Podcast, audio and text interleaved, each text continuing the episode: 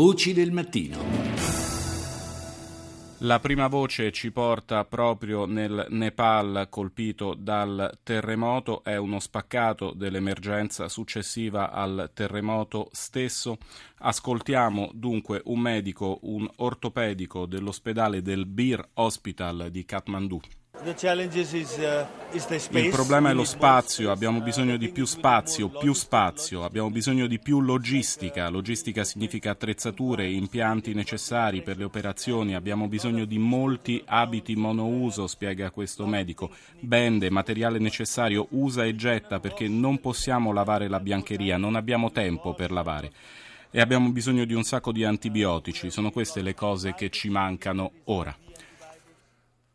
e andiamo indietro invece di 70 anni, torniamo al 2 maggio del 1945. Parla Mosca dal servizio sovietico di informazioni. Le truppe del primo fronte bielorusso, comandate dal maresciallo dell'Unione Sovietica Zhukov, con il supporto delle truppe del fronte ucraino, comandate dal maresciallo dell'Unione Sovietica Konev, hanno definitivamente sconfitto le truppe tedesche a Berlino dopo combattimenti strada per strada. E oggi, 2 maggio, possiamo annunciare il controllo completo della capitale della Germania nazista, la città di Berlino. La voce dunque era quella di Radio Mosca parla Mosca e Mosca parla oggi per quanto riguarda la RAI con la voce di Mark Innaro. Buongiorno Innaro. Buongiorno. Beh, il paragone, come dire, eh, eh, lascia, eh, sapete che la voce è quella di Yuri Levitan, che era una, un speaker storico della, della radio russa che ha lavorato ininterrottamente per oltre 50 anni fu quello che diede l'annuncio appunto della conquista di Berlino. Eh sì, ed è il giorno, il 2 maggio il 2 maggio 45, ammesso che sia veramente quello, insomma, della famosa bandiera sovietica che sventola sulle macerie del, del, Reich, del Reichstag. Sì, fu, fu, fu, probabilmente diciamo, ricostruita l'azione nella famosa fotografia del soldato che pianta la bandiera eh, sulla cima del Reichstag a Berlino, distrutto completamente distrutto dalle, dalle bombe sulla, sullo scheletro di quel Reichstag che poi eh, è stato ricostruito, che adesso siede del Parlamento, del Parlamento tedesco a Berlino. Bene, ma è, è, molto interessante perché a distanza di 70 anni, come dicevi tu, la, in qualche modo la storia che non passa, eh, che eh, ritorna e che ognuno in qualche modo tenta di interpretare a proprio modo. La polemica in furia in questi giorni eh, diciamo intorno alla Russia, perché non dimentichiamo da una parte l'Unione, l'Unione, Sovietica, di cui la Russia è il, diciamo, in massima parte l'erede in quanto a estensione territoriale, l'Unione Sovietica perse oltre 20 milioni di, di, persone tra soldati e civili nel corso della Seconda Guerra Mondiale. E in qualche modo sostiene la Russia che l'Unione Sovietica eh, fu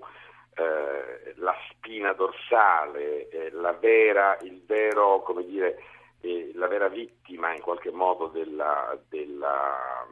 della, dell'aggressione nazifascista in termini numerici, eh, ma anche eh, il, eh, quella, il paese che sopportò per lungo tempo di fatto da solo l'aggressione sovietica, in qualche modo ribaltando le sorti della guerra, eh, resistendo per lunghissimi mesi, come sappiamo, agli assedi eh, di Stalingrado e di Leningrado e eh, questo in qualche modo i russi dicono ce lo stanno negando eh, i polacchi ma anche i loro alleati, i loro amici ucraini, Ucraina ex Unione Sovietica, quello che, eh, dire, che, che, che, colpisce i russi non è tanto che siano i polacchi che in qualche, parte, che in qualche modo ormai già da tempo facendo parte del, non più parte del patto di Varsavia ma della Nato, essendo entrati nell'Europa, in qualche modo si sono staccati no? Eh, ormai da 25 anni dall'influenza sovietica,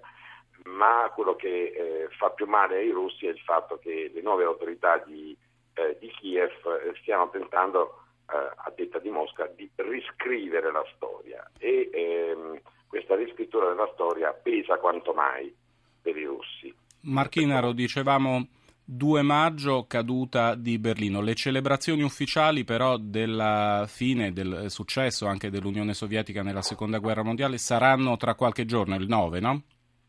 Ecco, infatti è proprio questo il problema, il punto è proprio questo, perché il 9 si celebrano qui a Mosca i 70 anni di quella vittoria. Ehm, e eh, ovviamente i russi hanno fatto le cose in grande stile per celebrare eh, quel, quegli eventi con la classica grande parata sulla Piazza Rossa, con grande eh, assemblee di, di, popolo, ma in tutte le città della Russia.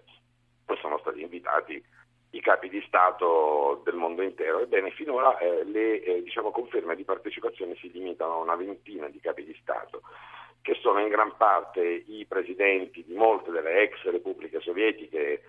Armenia, Turkmenistan, Kazakhstan, Bielorussia e così via, ma non verranno ovviamente eh, tanti altri paesi della ex Unione Sovietica, a cominciare dai Baltici o dagli Ucraini, ma eh, quello che eh, dire, fa in qualche modo più male ai russi è il fatto che eh, con quello che è successo in Ucraina e per, a causa delle sanzioni i capi di Stato e di governo dell'Occidente praticamente diserteranno le celebrazioni di Mosca, quindi niente Francia, niente Germania, niente Italia, niente Spagna e questo eh, chiaramente viene visto dai russi non soltanto eh, come appunto una, un, un, un, ah, come, non viene letto soltanto come l'astensione da parte dell'Occidente per quanto, per quanto è riguardato, per quanto riguarda quello che è accaduto in Ucraina e in Crimea, ma viene interpretato anche come un tentativo di riscrittura della, della storia. Tant'è che eh, un, un, sondaggio che è stato commissionato dall'agenzia Sputnik eh,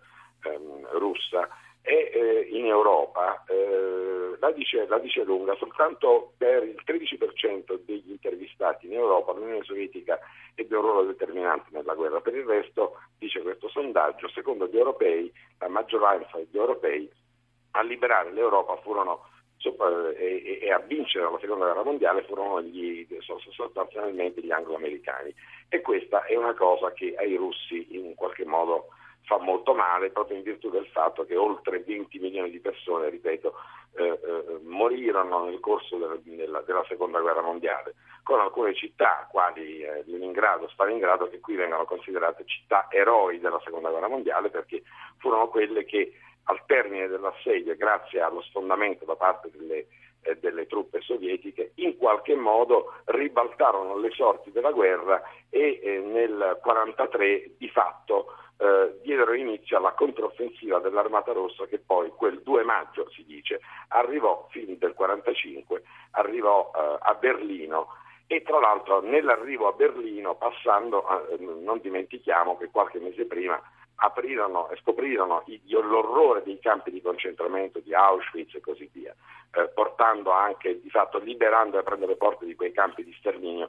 che portarono a conoscenza del mondo eh, l'orrore della Shoah eh, degli ebrei. Eh sì, tant'è che celebriamo, mi pare, la giornata della memoria delle vittime della Shoah proprio nel ricordo di quel giorno nel quale furono le truppe sovietiche ad entrare, ad, entrare ad Auschwitz. Innaro, immagino sia un'assenza questa degli occidentali, per così dire, che fa ancora più male,